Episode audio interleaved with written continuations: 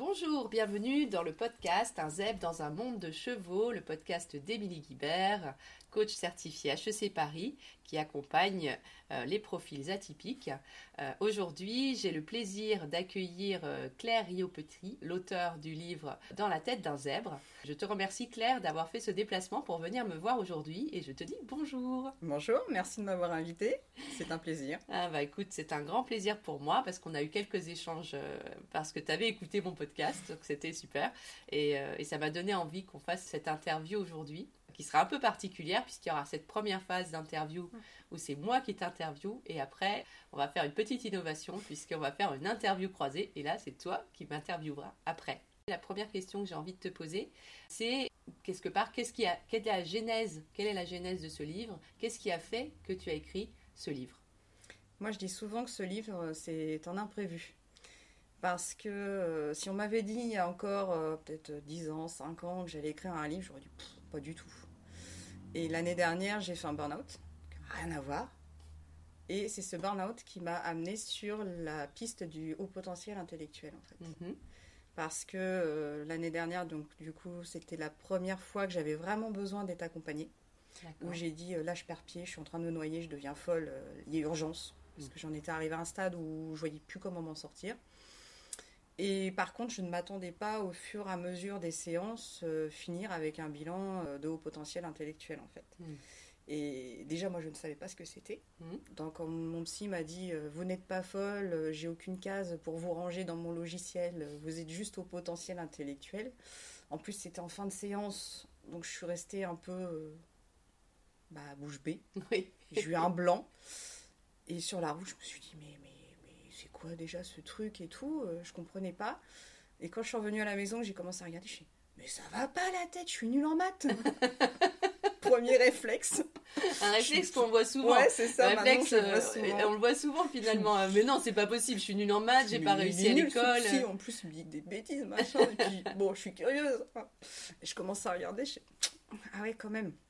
Il y a des trucs qui me ressemblent. Donc j'ai envoyé juste euh, un article en fait à ma meilleure amie et à mon mari sans leur dire. Hein. Et tout de suite ils m'ont fait Ah c'est marrant, ça c'est toi. ah bon, on va peut-être se documenter un peu. Mm. Et en fait, quand j'ai commencé à, me documenter, j'ai fait, ouais, là, il a peut-être mis le doigt sur quelque chose. Mm. Et euh, j'avais eu plusieurs lectures de conseillers. Mm-hmm. Et euh, donc, la première lecture que j'ai faite, je sais qu'elle est, elle est assez controversée, c'est euh, trop intelligent pour être. Sauf que dans mon cas, c'était quelque chose d'accessible. Mm-hmm. Et, par contre, ça a réveillé tellement de souvenirs mm. que je me suis mise à pleurer pendant des jours, en fait. Et, j'avais l'impression qu'on avait euh, planqué une caméra un peu partout euh, au long de ma vie. Et je me suis mais ça c'est moi, ça c'est moi, ça c'est moi. Je me mais c'est pas possible en fait, j'ai été épiée pendant 36 euh, ans quoi. Et donc à ce moment-là, j'ai eu tous mes souvenirs mais qui sont remontés en mode tsunami. Hmm. Et ça a été tellement fort et tellement comment violent hmm. que j'ai eu besoin d'écrire.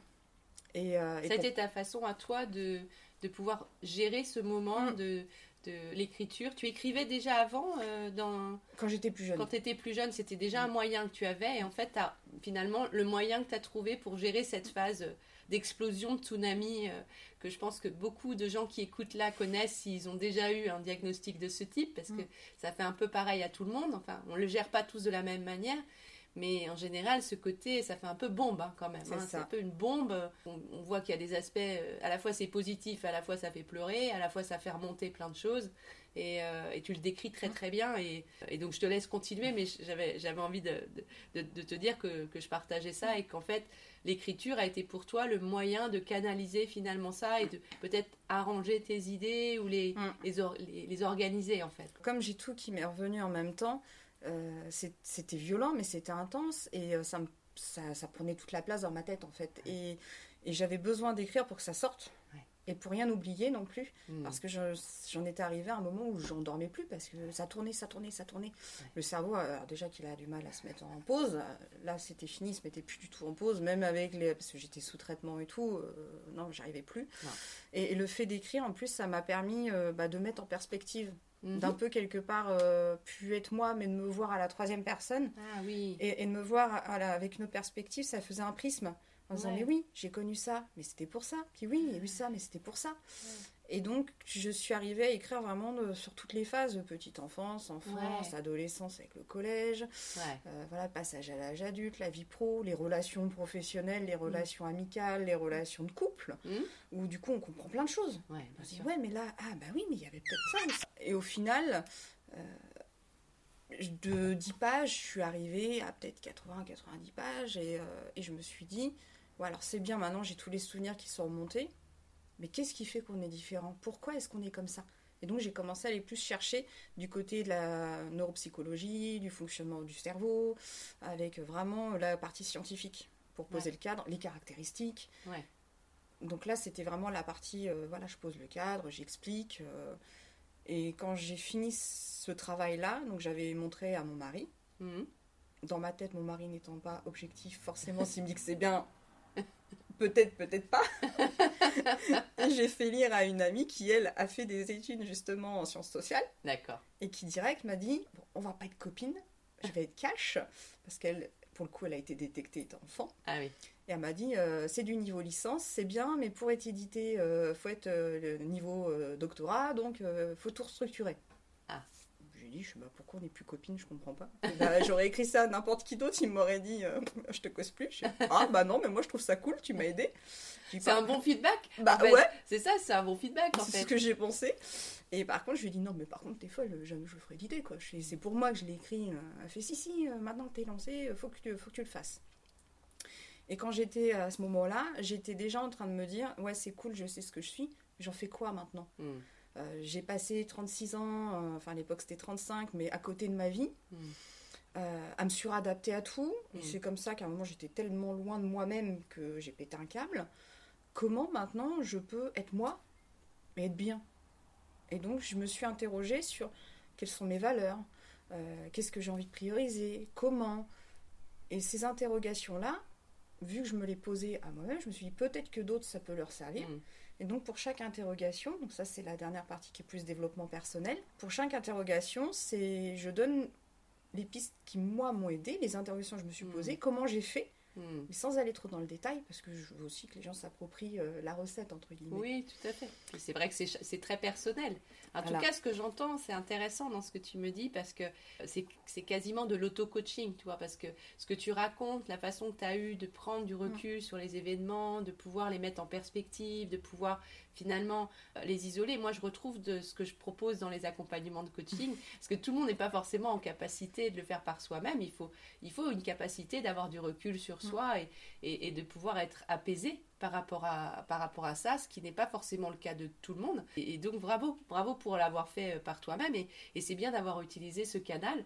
D'autres peuvent avoir besoin d'un accompagnement avec quelqu'un. C'est important que chacun trouve sa propre approche. Moi, je sais que j'ai plutôt été besoin eu besoin d'être accompagné par quelqu'un d'autre. Mais c'est vrai que c'est intéressant ce que tu dis en disant, il y a quand même un passage énorme, en fait, à partir du moment où, où, on sort du déni et où on se dit, ah, mais, mais peut-être que c'est ça, et le moment où, derrière on peut en faire quelque chose. Euh, et c'est vrai que, mis à part faire des recherches, toi tu en as fait pour, pour ton livre, moi j'en ai fait pour, pour mes accompagnements.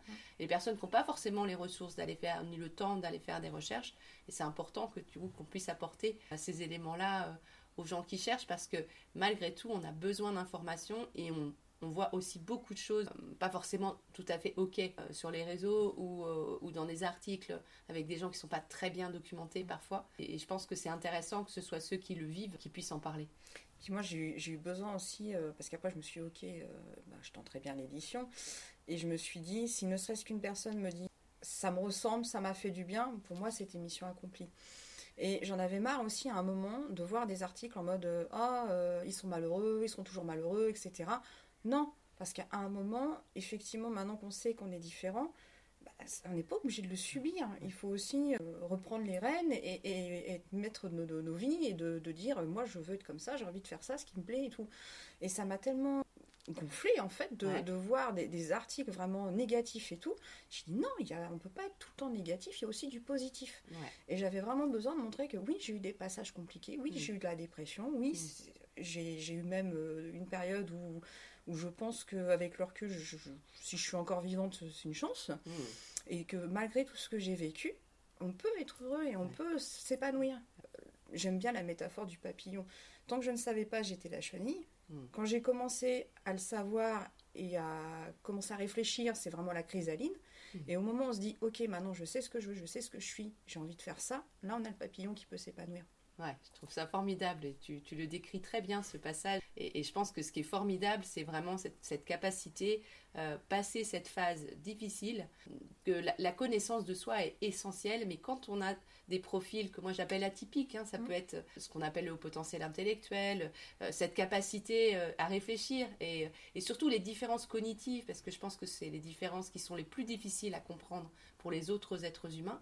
Et tant qu'on n'a pas identifié en quoi on était différent des autres et, et bien, et, que, et qu'on l'assume pas, ben, en fait, on peut pas être heureux avec. Mais par contre, quand on le fait, après, il y a plein de chemins qui s'ouvrent. Et moi, ça m'est arrivé plus tard que toi, mais, mais pour autant, j'en suis très heureuse parce que le principal, c'est que ça arrive et c'est le principal, c'est de bien vivre avec. C'est ça. Est-ce que, pour terminer cette interview, qu'est-ce que tu aimerais euh, ajouter que, que tu n'as pas encore dit qui, qui est très important pour toi? Moi, ce que, ce que je dis souvent, c'est qu'il ne faut pas avoir peur d'oser. Euh, on se met nous-mêmes des barrières pour euh, s'adapter, pour être dans les normes, euh, pour vraiment respecter la pression sociale. Et à un moment, il faut faire fi de toutes ces barrières-là qu'on souvent se met soi-même. Il faut oser. Si on a envie de faire les choses, on ose. Et même s'il y a un échec, de toute façon, ça nous apporte quelque chose pour faire mieux ou différemment après. Donc dans tous les cas, il faut toujours oser.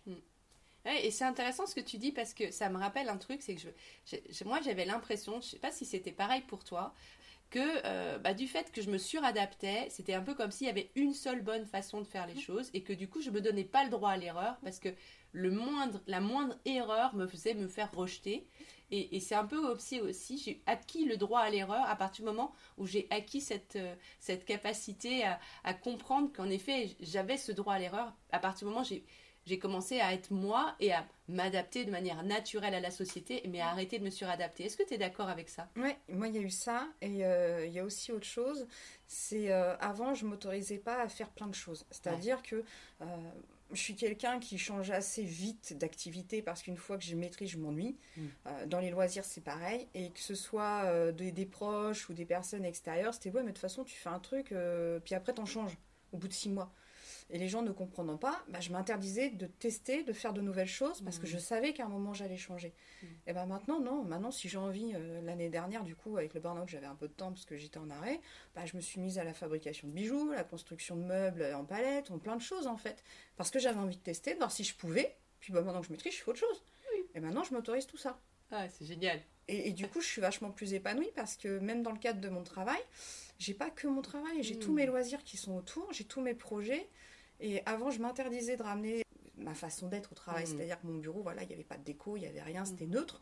Bah maintenant, j'ai plein de photos parce que je fais de la photo aussi. Bah, j'ai plein de photos dans mon bureau et j'ai l'impression d'être chez moi du coup. Mm. Et ça, me- ça me représente. Ouais, tu es beaucoup plus connecté à toi, c'est ce que je Mm. sens, beaucoup plus en phase avec toi-même et tu t'autorises à faire plein de choses différentes en l'assumant totalement. C'est Et là, je trouve que ça, c'est vraiment génial.